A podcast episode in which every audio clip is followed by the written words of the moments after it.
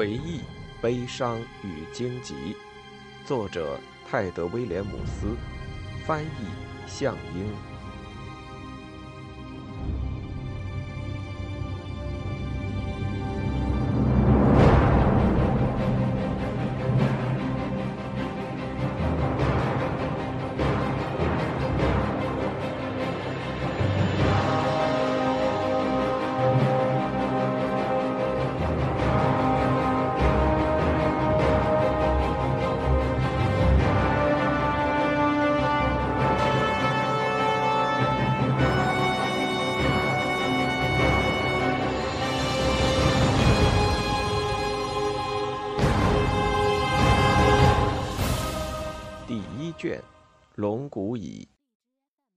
两只青蛙的故事。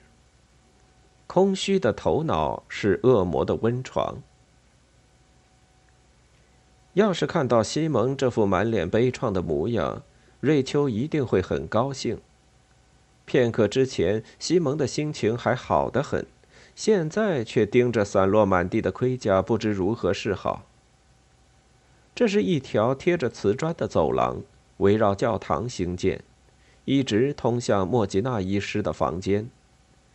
当时他蹦蹦跳跳地经过长长的过道，手中挥舞着扫帚，心里则把他想象成圣王约翰手下艾克兰卫兵的火龙圣树旗，而他正引领着军队奔赴战场。或许他更应该留意身边的东西。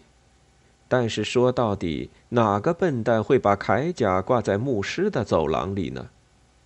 不出所料，耳畔的脚步声越来越清晰。西蒙知道，瘦削而又记仇的卓山神父马上就会经过这儿了。虽然他抓紧时间，尽力想把脏兮兮的铠甲一片片的拼回去，但好几处皮带已松脱，组装起来十分困难。西蒙想起瑞秋的另外一句格言：“魔鬼总会给无所事事的人找麻烦。”当然了，这话蠢透了，而且每次听来都让西蒙火大。才不是无所事事或脑子空空害他的，相反，正是由于做了什么或是想了什么，才导致他一次又一次的摔跟头。他多希望自己能什么都不想，什么也不干呢。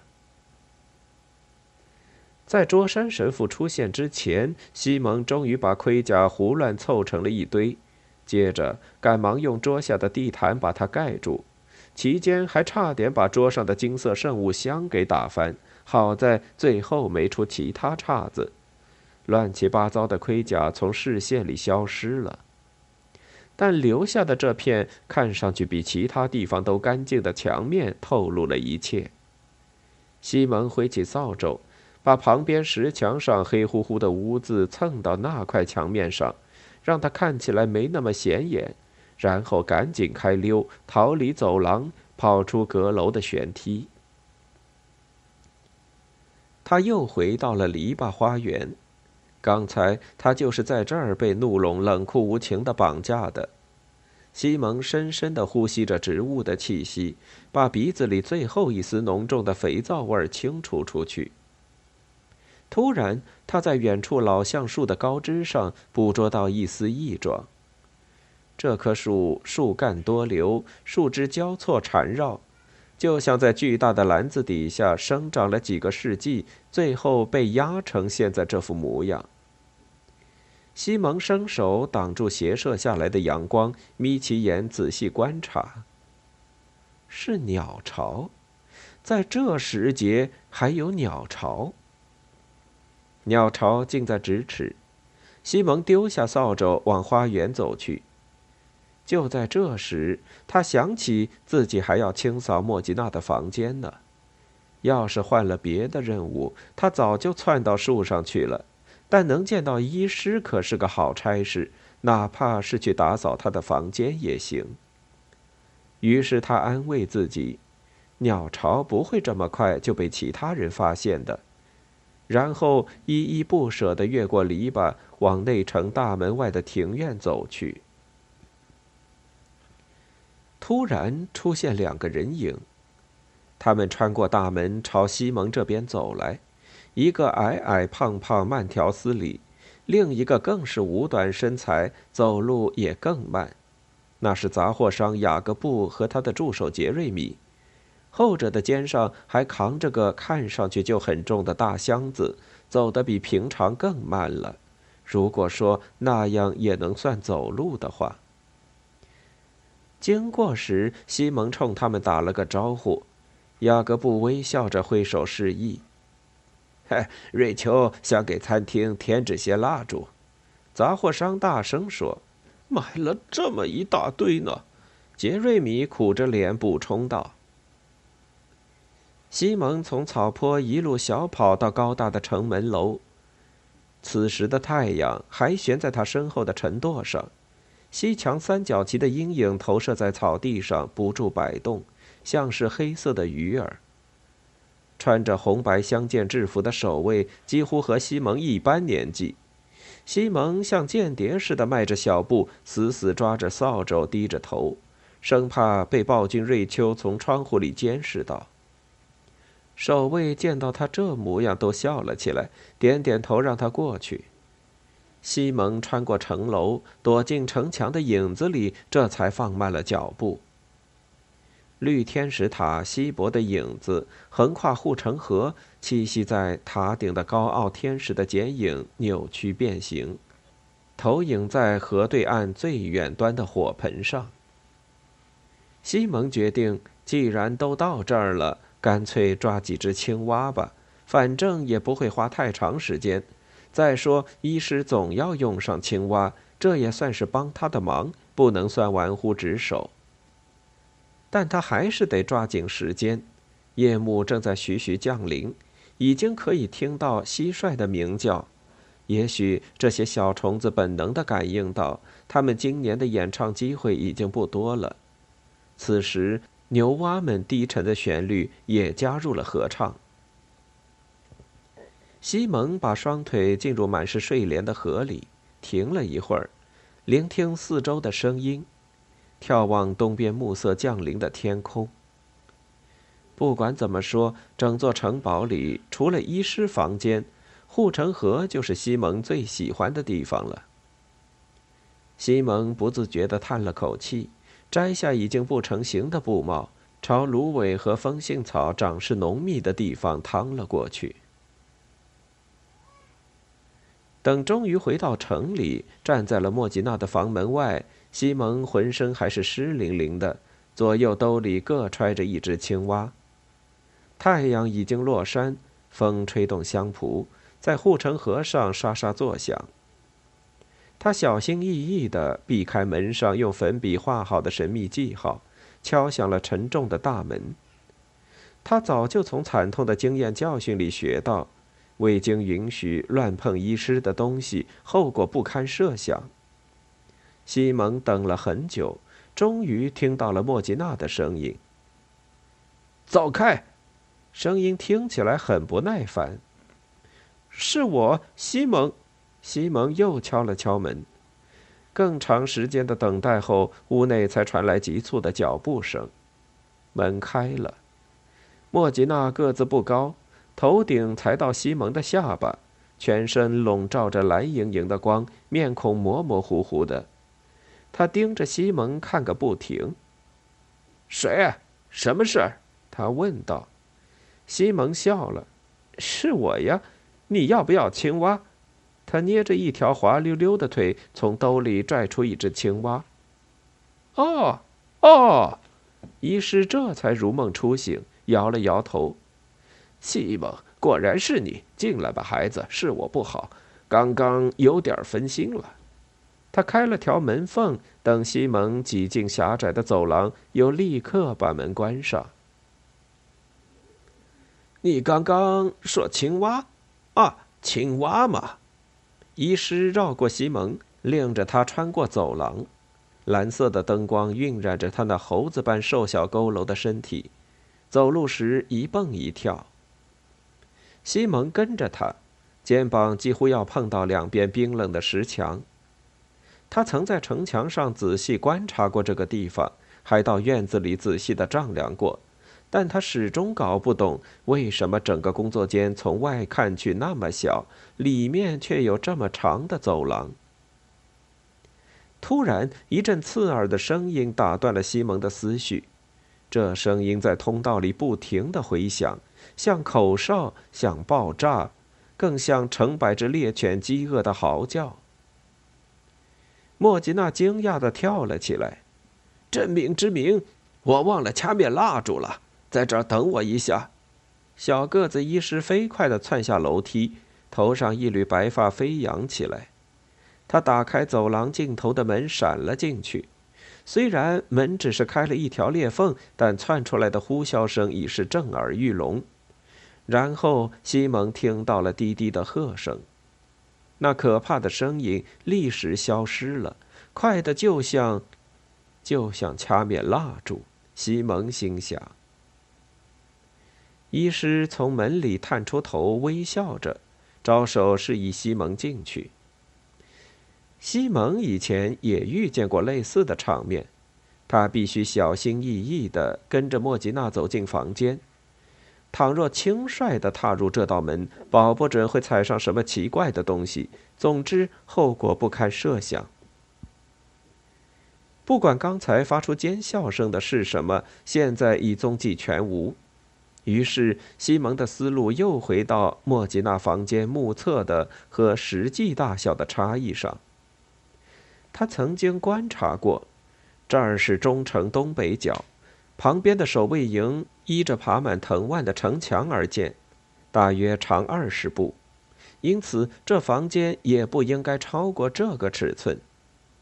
然而进屋后，虽说天花板有些低矮，也不太宽，但长度却堪比比武场。黄澄澄的光从俯瞰庭院的一长排小窗外洒进来。西蒙站在门边，望向另一端，心中估计，从这儿丢一块石头，肯定砸不到对面的墙。老实说，这里令人不可思议的古怪和扭曲，不只是体现在长度上。除了刚刚可怕的声响外，整个房间一贯的风格就是杂乱无章。好像一群疯疯癫癫的小贩刚摆好摊子，却因突如其来的暴风雨又慌慌张张地收摊走人，留下眼前的这一团混乱。几乎和墙壁一样长的餐桌上摆满了东西，有细长的玻璃管、各种盒子，装着粉末和味道刺鼻的盐的布袋，还有木头和金属质地、由蒸馏瓶和管形瓶组成的复杂构件。以及叫不上名字的容器等等。餐桌中央，一只雕刻精美的象牙三角鼎上端，一盘银色液体中漂浮着一颗大铜球，球上几根弯曲突出的喷嘴正噗噗地冒着蒸汽，铜球则缓慢地旋转。房间的地板和书架上堆放着更多奇怪的物件：磨光的石块、金雀花、皮革翅膀。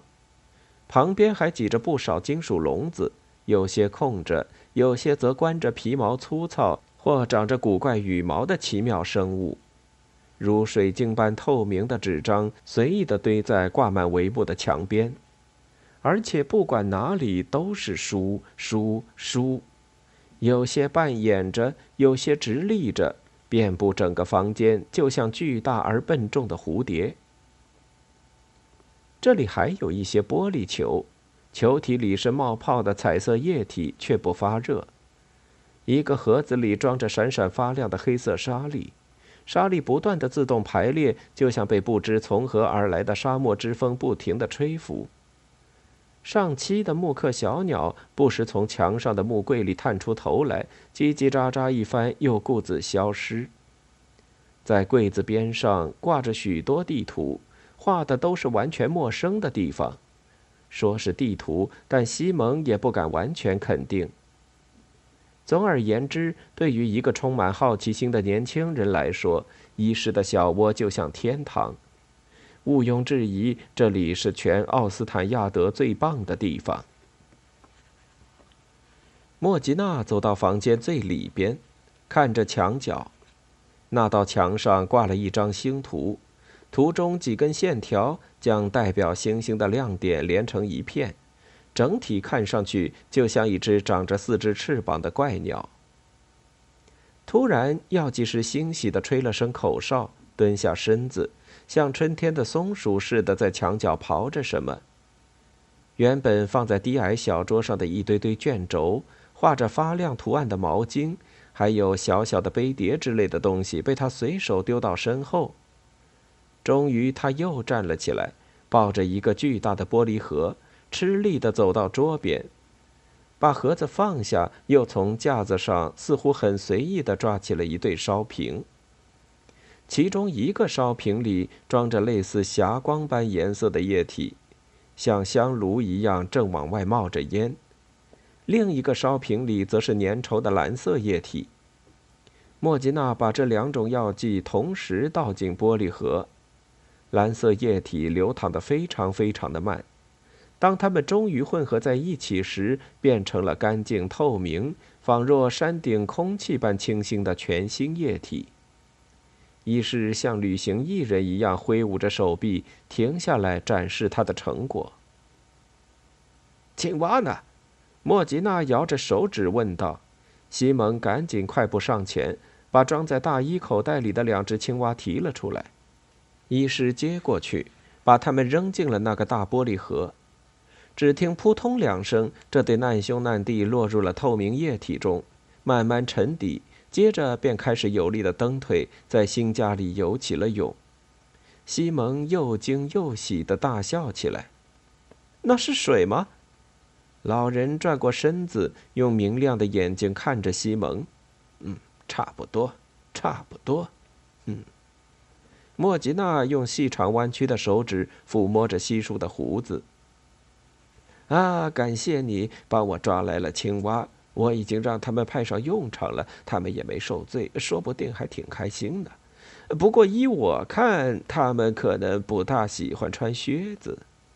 靴子？西蒙好奇地问。但医师已经扭过头去，忙着将一堆地图从矮脚凳上推开，然后他示意西蒙坐下。好吧，小伙子，你想要什么报酬呢？嗯，拿点零钱去花呢，还是要鳄西来当宠物？医师咯咯的笑，朝西蒙挥舞着一只干巴巴的蜥蜴。西蒙看着蜥蜴，犹豫了一会儿。如果把它悄悄地放进新女仆海普兹帕的洗衣筐里，那一定会很有意思。不过还是算了吧。城堡女仆和清洗工作总在脑海里盘旋，挥之不去，这让他有些恼火。某个念头要冒出来，但西蒙硬是把它按了回去。不，他最后说：“我想要听个故事。”故事？莫吉娜嘲弄般的弯下腰说：“听故事，你最好去马厩找老马官舍母。”他嘴里有你喜欢的故事，不是那种故事。西蒙飞快的回答，希望自己没有冒犯到这小个子。老人家还真是敏感。我要听真正的故事，真实发生过的战争、龙，那些过去的事。啊！莫吉娜坐直了身子，粉红色的脸颊上重新浮现了笑容。我懂了，你是说历史。医生摩擦着双手，很好，非常好。他说着便跳了起来，开始在房间里踱步，敏捷地避开满地乱七八糟的东西。好，好，你想听什么的孩子？纳文德的陷落，还是阿克萨拉斯战役？告诉我这城堡的事。西蒙说：“是国王建立了海霍特城吗？总共有多少年？这座城堡。”医师停下了脚步，从他已经穿得发白的灰色长袍上拉起一角，开始心不在焉地擦拭起一副甲胄。这是西蒙最喜欢的，完全由抛光木头制成的甲胄。它的外层涂着野花般鲜艳的蓝色和黄色，充满了异域风情。这座城堡嘛，莫吉娜重复道。好吧，至少得让这故事值两只青蛙。事实上，如果要我把整个故事都讲一遍，你得把护城河的水抽干，把那些长满疙瘩的青蛙用车拉来才付得清。不过，我想你今天只需要听个大概就够了，这倒不难。你先坐下，我去找点东西润润喉咙。于是，西蒙安安静静地坐在一边。莫吉娜在他的长桌上拿起一个大烧杯，杯里装着带泡沫的棕色液体。他怀疑地闻了闻，再将杯子凑到唇边尝了一小口。经过一番咂摸，他终于舔了舔光秃的上唇，高兴地捋了捋胡子。啊，斯坦郡黑酒，嗯，毫无疑问，原料是麦酒。呃，我们刚刚说哪儿了？啊，呃，对了，这座城堡。莫吉娜清理出一块干净的桌面，小心翼翼地举着杯子，轻轻一跳坐了上去，两脚在离地大约一万尺的地方晃荡着。待坐定以后，他又呷了一口酒。恐怕这故事嘛，远在约翰国王的年代之前了。我们应该从第一批男男女女来到奥斯坦亚德的土地上开始。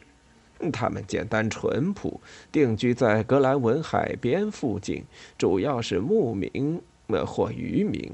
呃，据推测，应该是从失落的西方土地，通过某个现在已经消失的路桥来到这里的。当然，他们的到来给奥斯坦亚德的原住民增添了一些麻烦。可你明明说他们是第一批到这儿来的人。西蒙打断了话头。为自己从莫吉娜的话里挑出毛病而暗自高兴。啊，不，我是说他们是第一批人类。呃，早在所有人类之前，希瑟已经占据了这片土地。你的意思是，以前真的有过小小人？西蒙张大了嘴，就像马关舍姆说的那样，波卡尼斯奇等的那些。这可真的是有趣极了。莫吉娜用力地摇了摇头，喝了口酒。嗯，不光以前，现在也有。不过，要是详细展开的话，那就会打乱我的故事了。而且，他们也不是小小人。耐心点，孩子，等我说完。西蒙弓背耸肩，努力让自己看起来耐心点。然后呢？好吧，呃，正如我刚刚说的。人类和希瑟曾是和平共处的好邻居。呃，当然了，在牧场之类的地方，他们偶尔也会起摩擦。但后来，希瑟发现人类对他们没有多大的威胁，于是精灵们慷慨地容忍了人类。随着时间流逝，人类开始建立起城市，有些城市甚至离希瑟的领地只有半天路程。呃，再后来，岩石遍地的纳班半岛上崛起了一个伟大的人类王国，呃，而且整个奥斯坦亚德的凡人也都开始纷纷效仿。你能跟上吗，孩子？西蒙点了点头。嗯，很好。又是一大口酒。直到黑铁越洋而来之前，这片土地似乎足够让大家共享。什么？黑铁？西蒙刚一开口，立刻就被医师敏锐的目光按下了话茬儿。从几乎被人完全遗忘的西方，瑞莫家人来到了这里。莫吉娜继续说：“他们从北方登陆，他们的战士个个装备精良，像熊一样凶猛凶悍。他们的船如毒蛇一般的迅速。”瑞莫家人，西蒙好奇道。就像宫里的埃奎纳公爵，他们是乘船过来的吗？呃，那位公爵的祖先们在定居此地之前，确实曾是优秀的航海家。莫吉娜肯定地说。但他们首次抵达这里的时候，可不是为了寻找牧场或是农田，而是来掠夺财物的。呃，然而重要的是，他们带来了铁器。呃，或者说，至少是带来了铸铁的方法。他们的铁剑和铁矛不像奥斯坦亚德原本的铜制武器那么脆弱易折，甚至能砍断希瑟最坚硬的乌木。莫吉娜站起身，走向搁在墙边一大摞书上的酒桶，把杯子重新斟满。但他没坐回原位，而是站在那具铠甲旁，抚摸着闪亮的监视。很长一段时期，没人能反抗他们，就像是铁制刀剑一样。这些海盗的体内也充满了冷酷坚硬的铁魂。于是，许多人被迫往南方逃跑，寻求那般边境守卫的庇护。那般军队训练有素，他们撑了一阵子，但最后还是不得不将霜冻边境让给瑞摩家人。呃，然后嘛，那里发生了多次大屠杀。西蒙却雀跃不止。那西瑟呢？你说过他们没有铁器，铁器对他们来说，哎，很致命。医师舔了舔手指，用唾沫擦去木甲上的一块污点。虽然他们不能在战场上抵抗瑞摩家人，呃，不过，他伸出手指让西蒙看上面的灰尘，仿佛这个污点很重要似的。不过，希瑟对自己的土地了如指掌，他们曾扎根于这片大地之上，至少是部分地方。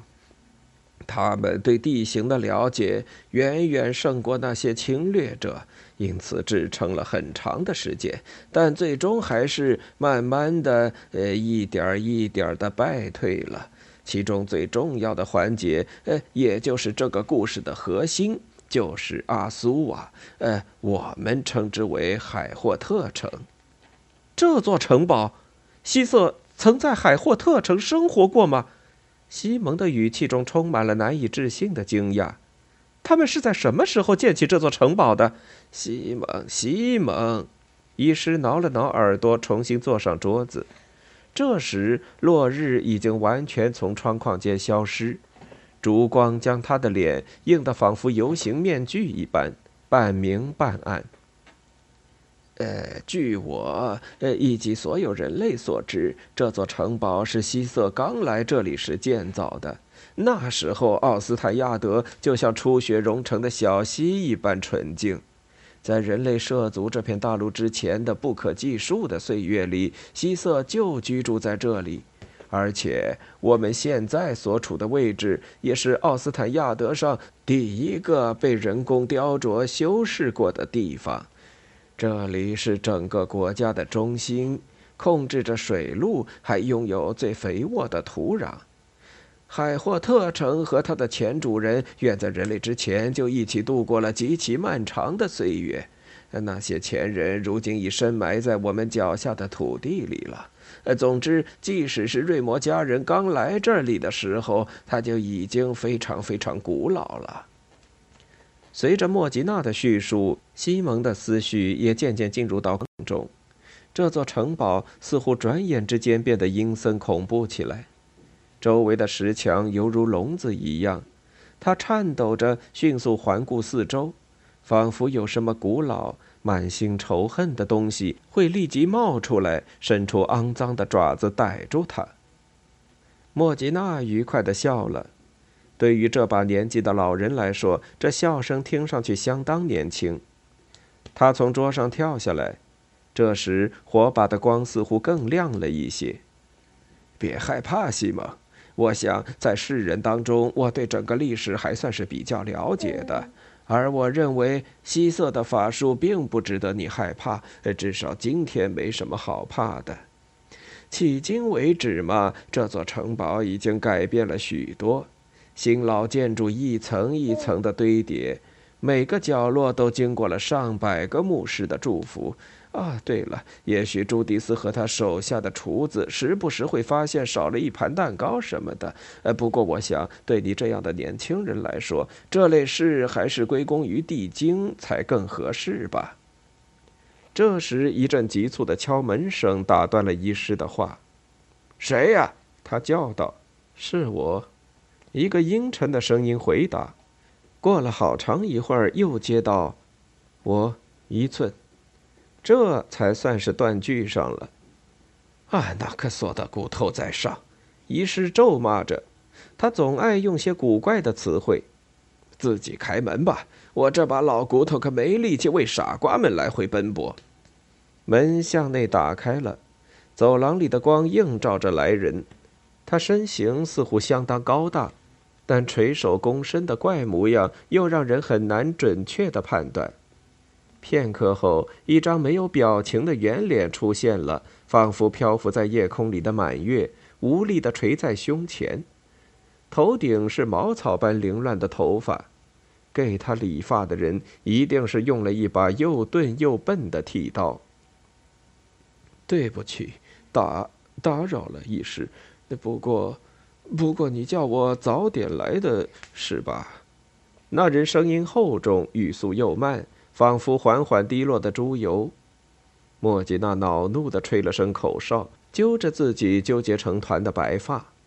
没错，我是说过，但我说的是晚饭之后早点来。现在还没到吃晚饭的时候呢。唉，算了，让你回去也是浪费时间。西蒙认识一寸吗？我的助手。西蒙礼貌地点了点头，他大概见过这人一两次。有几天晚上，莫吉娜曾让伊寸帮忙打下手，当然是搬运重物之类的活儿。伊寸显然也做不来更精细的事，甚至连睡前把炉火熄掉都指望不上。好吧，西蒙，恐怕今天我们只能到此为止了。老人说：“伊寸已经来了，我总得给他找点活干。如果你愿意的话，什么时候再来，我继续讲完。”好的。西蒙再次礼貌地朝伊寸点点头，对方则用母牛般呆滞的目光瞪着他。西蒙走到门边，刚想伸手开门，眼前突然浮现出一幅景象：抓青蛙之前，他把瑞秋给他的扫帚丢在护城河边的草地上了，现在他还静静地躺在那儿，就像一只怪异的水鸟的尸体。蠢驴！他完全用不着告诉别人，只要在回去的路上把扫帚捡回来，然后告诉怒龙打扫完了就行。他有太多事要关心。再说，虽然他和医师算是城堡里年纪最大的两个人，但基本上老死不相往来。对了，这才是最佳解决方案。可是不知为什么，西蒙还是转了回去。矮个子老人正在桌前弯腰查看一个卷轴，一寸站在他的身后，双眼空洞，还是一副茫然的样子。莫吉娜医师听到呼唤声，医师抬起了头，眨了眨眼睛，他一脸惊讶，似乎不明白西蒙为何还待在房间里。实际上，西蒙自己也同样惊讶。医师，我又干了件蠢事。莫吉娜挑起眉毛，等着西蒙说下去。原本瑞秋让我过来打扫你的房间的，可是整个下午都已经过去了。啊，啊啊！莫吉娜皱了皱鼻子，然后咧开嘴笑了。打扫房间是吧？啊，这样吧，孩子，明天再来。你告诉瑞秋，呃，说我还有其他的活儿需要你帮忙，呃，希望他能允许你过来。说完，他转头看了看书本，又抬起头，眯着眼，定定地看着西蒙，嘴抿成了一条线。虽然医师只是安静地坐着，但满心欢喜的西蒙却突然紧张了起来。他为什么这样看着我？孩子，你也考虑一下。老人终于开口道。我这儿嘛，总有很多杂活要干，可以用得上你，而且我也需要一个学徒。嗯，就像刚刚说的，明儿个先到我这儿来，具体怎么安排，我会跟女管家商量的。他微笑了一下，又低头研究起他的卷轴。西蒙突然注意到，伊寸正在医师背后死盯着自己。在那副平静死板的表情下，有某种难以言喻的情绪正在涌动。西蒙转身开门，一蹦一跳地出了蓝光盈盈的过道，经过飘着云朵的阴沉天空，身子里充满了狂喜。学徒，他要成为医师的学徒了。他在城门边停下，往下爬到护城河边寻找那把扫帚。在今晚的大合唱中，蟋蟀的歌声依然生机勃勃。于是找到扫帚后，西蒙靠着墙坐在水边，准备再享受一番。充满节奏感的歌声越来越嘹亮，西蒙听着，用手指抚摸着身边的石块，老旧的石头表面就像打磨过的木头一样光滑又舒适。他想，或许在我们的救主乌瑟斯出生之前，这块石头就已经在这里了。或许很久很久以前，某个希瑟男孩也像这样安静地坐在这儿，聆听着夜晚的声音。从哪儿吹来的清风？一个耳语般的声音轻轻地说着，轻到几乎听不见。也许他也曾抚摸过这块石头。耳语随风飘来，我们会夺回他的人子啊！我们会把一切都夺回来。一股突如其来的寒意让西蒙不由紧了紧衣领。他站起来，爬上草坡，心中突然涌起一阵寂寥，让他想要回到熟悉的人间烟火。